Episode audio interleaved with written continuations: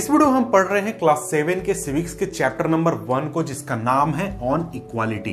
तो देखिए, ये जो हमारा चैप्टर है ये यूनिट 1 में आता है और यूनिट 1 जो है वो इक्वालिटी के ऊपर बेस्ड है।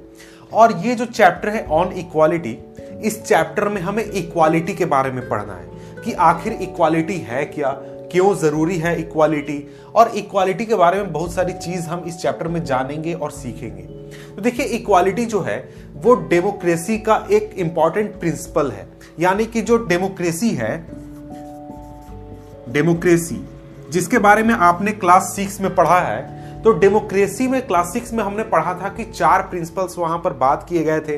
पहला था पीपल पार्टिसिपेशन, कॉन्फ्लिक्ट रिजोल्यूशन, तीसरा था इक्वालिटी और जस्टिस। तो उसमें से एक जो हमारा प्रिंसिपल है इक्वालिटी, उसकी बात यहाँ पर इस चैप्टर में हम करने वाले हैं। तो देखिए, हम अगर इस चैप्टर में आगे बढ़ते हैं तो इस चैप्टर में हमारे सामने आ जाता है हमारा पहला टॉपिक, जो कि है इक्वल राइट टू वोट। तो देखिए, यहाँ पर बात है इक्वल राइट टू वोट की, और ये जो टॉपिक है ये एक तरीके से हमें एग्जाम्पल बताता है कि कहाँ पर हमें इक्वल ट्रीटमेंट मिलता है। तो देखिए, अगर हम इक्वालिटी की बात करें तो वोटिंग का जो पूरा प्रोसेस है, यानी सरकार को चुनने का प्रोसेस, या फिर कि आपने चाहे आप लोकल लेवल पर सरकार चुने या फिर देश के लेवल पर सरकार चुने, तो ये जो वोटिंग का प्रोसेस है यहाँ पर सभी लोगों के साथ इक्वल ट्रीटमेंट होता है। यानी कि आप किसी भी कास्ट से बिलोंग करते हैं, किसी भी धर्म से बिलोंग करते हैं, किसी भी आप भाषा को बोलते हैं, आपका बर्थ कहीं पर भी हुआ है, कुछ भी कंडीशन है, आप अगर एक निश्चित एज को पार कर चुके हैं, यानी इंडिया में जैसे 18 साल है, यानी आप अगर 18 साल से उम्र आपकी ज़्यादा है तो आप जाकर वोट दे सकते हैं। तो ये क्या दिखाता है? ये दिखाता है कि ये जो पूरा प्रोसेस है ये प्रोसेस सभी लोगों के साथ इक्वल ट्रीटमेंट करता है, और इसी को कहा जाता है यूनिवर्सल एडल्ट फ्रेंचाइज। और यूनिवर्सल एडल्ट फ्रेंचाइज का सिंपल मतलब यही होता है कि जैसे कि कोई डेमोक्रेटिक कंट्री है, जैसे कि इंडिया है, एक डेमोक्रेटिक कंट्री है, और यहाँ पर सभी व्यक्ति, सभी एडल्ट्स जिनकी उम्र 18 साल हो चुकी है, वो कोई भी रिलीजन फॉलो करते हो, उनका एजुकेशन लेवल कोई भी हो, वो किसी भी कास्ट से हो, अमीर हो, गरीब हो, या फिर मेल हो, फीमेल हो, कुछ भी हो, वो वोट दे सकते हैं। और सभी लोग जो हैं उनका जो वैल्यू होगा वोट का वो बराबर होगा, यानी कि सबका वैल्यू, वोट का वैल्यू एक होगा। आप जब लाइन में लगने जाएंगे तो चाहे आप अमीर हैं, गरीब हैं, सभी लोगों को लाइन में लगना है, किसी को स्पेशल ट्रीटमेंट नहीं मिलेगा। तो ये क्या दिखाता है? ये दिखाता है कि ये जो चीज़ है ये इक्वालिटी को शो करता है कि किस तरीके से इक्वालिटी होती है। और ये जो यहाँ पर बात लिखी गई है यूनिवर्सल एडल्ट फ्रेंचाइज जो है वो इक्वालिटी के आइडिया के ऊपर बेस्ड है। इसका क्या मतलब हुआ कि मान लीजिए ऐसा होता कि 18 साल से उम्र से ऊपर जो लोग हैं, जिनकी सैलरी 1 लाख से ऊपर है, यानी मंथली जिनका इनकम 1 लाख से ऊपर है, सिर्फ वही वोट दे सकते हैं। तो क्या वो इक्वालिटी है? नहीं, वो इक्वालिटी नहीं है, वहां पर इक्वल ट्रीटमेंट नहीं हो रहा है। किसी न किसी के साथ जो लोग 1 लाख रुपए से कम मंथली कमाते हैं उनके साथ वहां पर अनइक्वल ट्रीटमेंट हो रहा है। लेकिन यहाँ पर ऐसा कोई भी कंडीशन नहीं रखा गया है।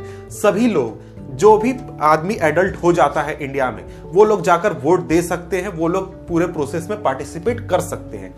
इसके बाद अगर हम आगे बढ़ें तो आगे यहाँ पर हमारे सामने आ जाता है नेक्स्ट हमारा जो टॉपिक है,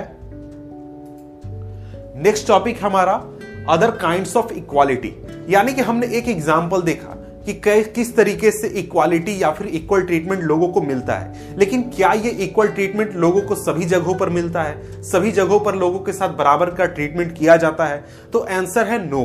देखिए, अब हम देखते हैं 2 मेन पॉइंट्स जिनके आधार पर लोगों के साथ अनइक्वल ट्रीटमेंट होता है। वैसे तो बहुत सारे रीजंस हो सकते हैं जिसके वजह से लोगों के साथ अनइक्वल ट्रीटमेंट हो, लेकिन 2 जो रीजंस हैं वो सबसे मेन है, यानी इनके वजह से सबसे ज़्यादा अनइक्वल ट्रीटमेंट हमें देखने को मिलता है। पहला तो है पॉवर्टी, यानी कि आपका अमीरी गरीबी, और दूसरा हो गया कास्ट, यानी कि जाति या फिर धर्म के आधार पर। तो देखिए, आपने एनसीईआरटी में अगर इस चैप्टर को पढ़ा है तो आपने जब इस चैप्टर को खोला होगा, इस चैप्टर का पहला पन्ना आप देखेंगे तो वहां पर कांता की स्टोरी दी गई है। कांता जो कि एक घर में काम करने वाली महिला है, लोगों के काम में हाथ बटाती है, उस महिला की वहां पर स्टोरी बताई गई है कि जब वो वोट देने जाती है तो उसके साथ इक्वल ट्रीटमेंट होता है, यानी कि सभी लोग लाइन में लगते हैं, उसका मालिक भी लाइन में लगता है, वो भी लाइन में लगती है, सभी लोगों के साथ इक्वल ट्रीटमेंट होता है। लेकिन जब वो वहां से वोट देकर बाहर आती है तो बाहर वो देखती है कि उसके साथ इक्वल ट्रीटमेंट नहीं हो रहा है दूसरे इलाकों में। जैसे उसकी बेटी का इलाज कराना है तो जो उसका मालिक है वो जाता है अच्छे अस्पताल में, वो जाती है सरकारी अस्पताल में जहां पर अच्छा ट्रीटमेंट नहीं मिलता है। और भी चीजें जैसे उसका जो इलाका है जहां पर वो रहती है वहां पर साफ सफाई अच्छी तरीके से नहीं रखा जाता है, लेकिन दूसरे इलाकों में जहां पर अमीर लोग रहते हैं वहां पर साफ सफाई काफी अच्छी होती है। तो इन चीजों की वजह से हम देखते हैं कि पॉवर्टी के आधार पर लोगों के साथ अनइक्वल ट्रीटमेंट होता है। इसके बाद अगर हम आगे बढ़ें तो आगे यहां पर आ जाता है कास्ट। तो कास्ट आपने भी देखा होगा अपने आसपास, अगर आप गांव गए होंगे या फिर शहरों में भी आपने देखा होगा कि लोग जो हैं वो कास्ट के आधार पर भेदभाव करते हैं। और यहाँ पर एनसीईआरटी बुक में भी एक कहानी बताई गई है ओम प्रकाश वाल्मीकि की, जो कि एक दलित राइटर हैं, और उन्होंने अपनी कहानी बताई है कि किस तरीके से उनके साथ बचपन में अनइक्वल ट्रीटमेंट होता था।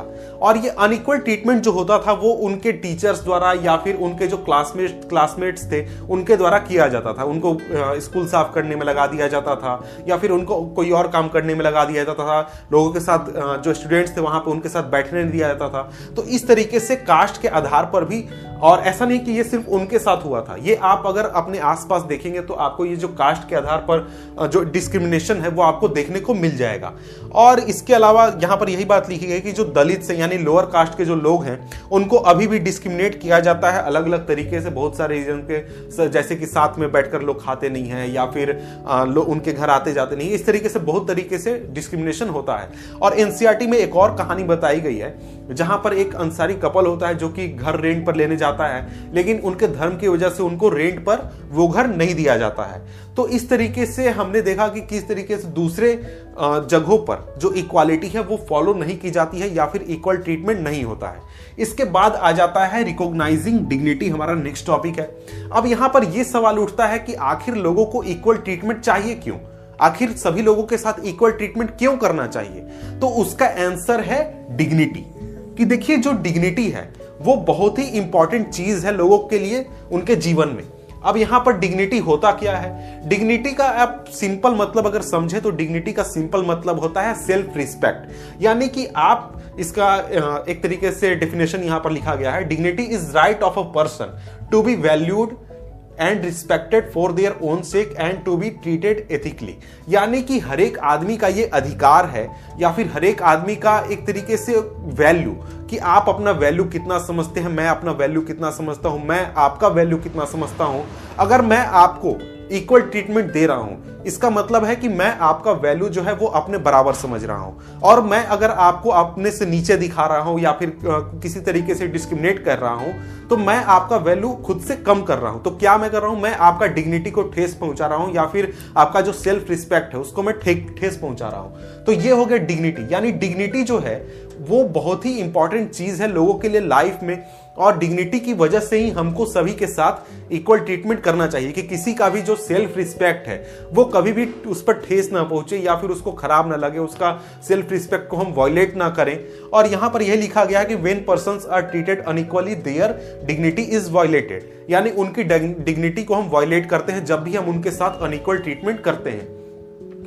इसके बाद यहाँ पर हमारा आ जाता है कि आखिर जो कॉन्स्टिट्यूशन है वो किस तरीके से इक्वालिटी लाने में लोगों की मदद करता है, कि कॉन्स्टिट्यूशन में ऐसे क्या प्रावधान किए गए हैं जिनकी वजह से हम कह सकते हैं कि कॉन्स्टिट्यूशन जो है वो एक तरीके से इक्वालिटी को लाने की कोशिश कर रहा है या फिर इक्वालिटी में वो विश्वास रखता है। तो देखिए इसका ये मतलब नहीं हुआ कि देखिए कॉन्स्टिट्यूशन में ये नियम बना दिए गए कि कोई भी अनइक्वल ट्रीटमेंट नहीं होगा, सभी लोगों के साथ इक्वल ट्रीटमेंट होगा, इसका ये मतलब नहीं हुआ कि अनइक्वालिटी खत्म हो गई है। लेकिन यहाँ पर जो कानून है, कानून ऐसे बनाए गए हैं कि जो अनइक्वालिटी है उसको रोका जाए, लोगों को इक्वल ट्रीटमेंट करने के लिए बढ़ावा दिया जाए, सभी लोगों का, अगर किसी के साथ अनइक्वालिटी होती है, किसी के डिग्निटी को वायलेट किया जाता है, उसका सुरक्षा सरकार करेगी या फिर कॉन्स्टिट्यूशन करेगा। तो देखिए पहले जो है जब इंडिया का जो ये पूरा कॉन्स्टिट्यूशन नहीं बना था उसके पहले जब किसी भी तरीके का अनइक्वालिटी होता था या फिर लोगों के साथ डिस्क्रिमिनेशन होता था तो वहां पर कोई भी कानून ऐसा नहीं था कि उन लोगों को पनिश करे या फिर उन लोगों को फोर्स करे कि आप लोगों के साथ इक्वालिटी के साथ ट्रीटमेंट करें। करें। लेकिन अभी बहुत सारे ऐसे कानून हैं जिनकी वजह से लोग जो हैं वो मजबूर हैं या फिर उनको मजबूर किया जाता है कि आप किसी का भी डिग्निटी को वॉयलेट नहीं कर सकते हैं। अब हम देख लेते हैं कि कॉन्स्टिट्यूशन में क्या क्या प्रावधान किए गए हैं या फिर क्या क्या बातें लिखी गई हैं। तो यहाँ पर सबसे पहला लिखा गया है every person is equal before the law, यानी कानून के सामने सभी लोग बराबर हैं, चाहे आप ऊंची जाति से हैं, चाहे आप नीची जाति से हैं, आप अमीर हैं, गरीब हैं, राष्ट्रपति हैं, आम आदमी हैं, कोई भी है। आप जब कानून के सामने जाएंगे, कानून जब आपको एनालाइज करेगा, आपने कोई क्राइम किया है या फिर आपको किसी भी तरीके से कानून के सामने आप जाते हैं, तो आपके साथ इक्वल ट्रीटमेंट होगा, यानी सभी लोगों को बराबर सजा मिलेगी, तो सभी लोगों को बराबर मिलेगी, किसी को कम ज्यादा नहीं मिलेगी उनके सोशल स्टेटस या किसी चीज के आधार पर। इसके बाद आता है no person can be discriminated against on the basis of their religion, race, caste, place of birth और whatever, whether they are female और मेल।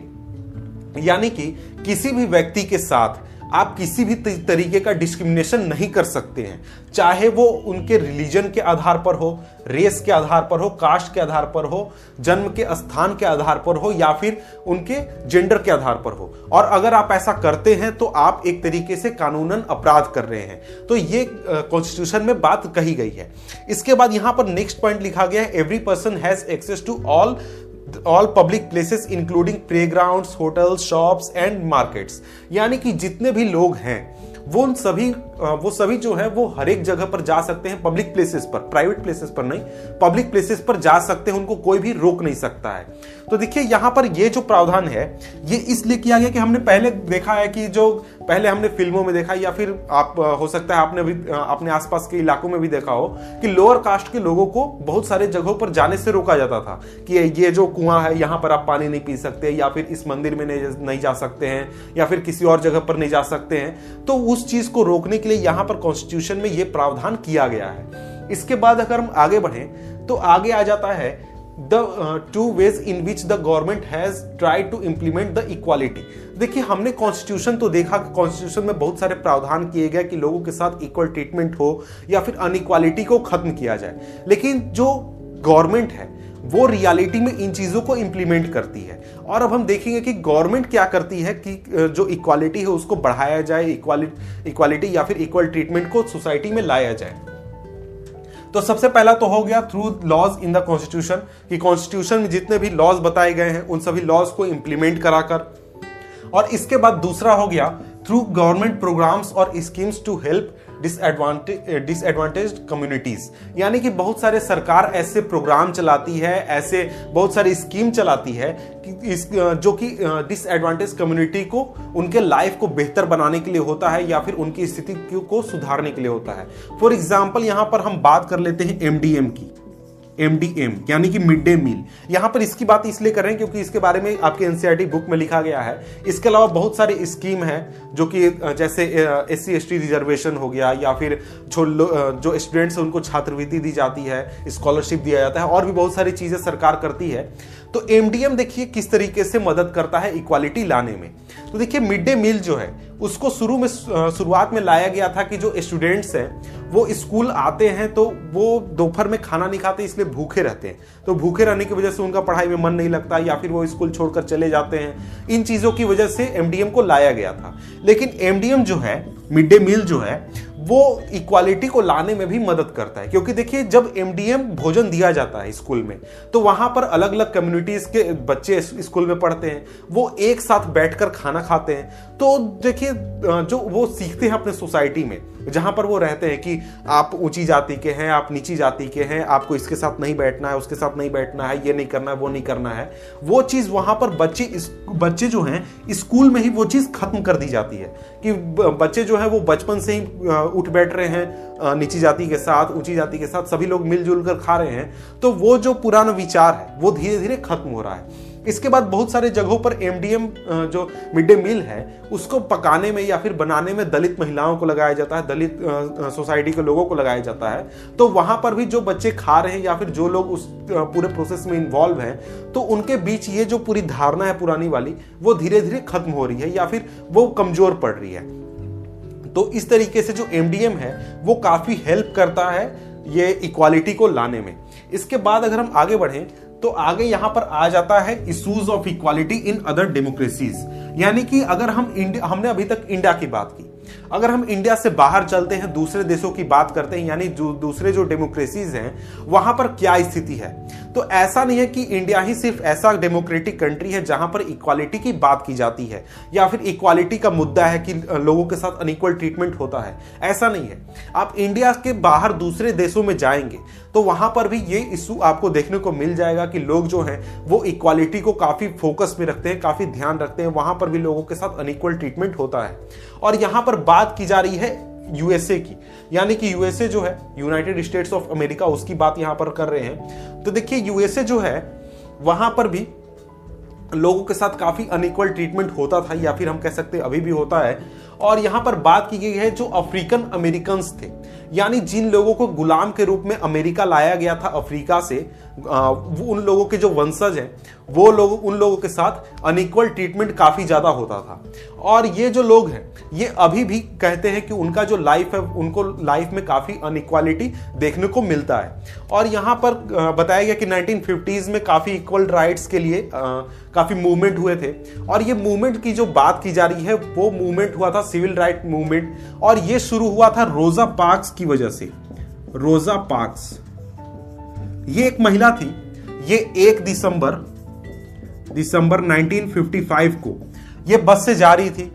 और वहां पर ऐसा नियम था कि कोई अगर अफ्रीकन अमेरिकन महिला है या फिर कोई जेंट्स है, यानी इस सोसाइटी का कोई भी व्यक्ति है, वो अगर बस में बैठा हुआ है और कोई व्हाइट व्यक्ति यानी कि गोरा व्यक्ति आ जाता है वहां पर, तो उस अफ्रीकन अमेरिकन को वो सीट खाली करके देनी होगी उस व्हाइट व्यक्ति के लिए। और उस महिला ने उस दिन ये काम करने से मना कर दिया था, और उसकी वजह से सिविल राइट मूवमेंट काफ़ी बड़ा खड़ा हो गया था। काफ़ी लोगों में गुस्सा हुआ, लोगों ने विरोध प्रदर्शन किए।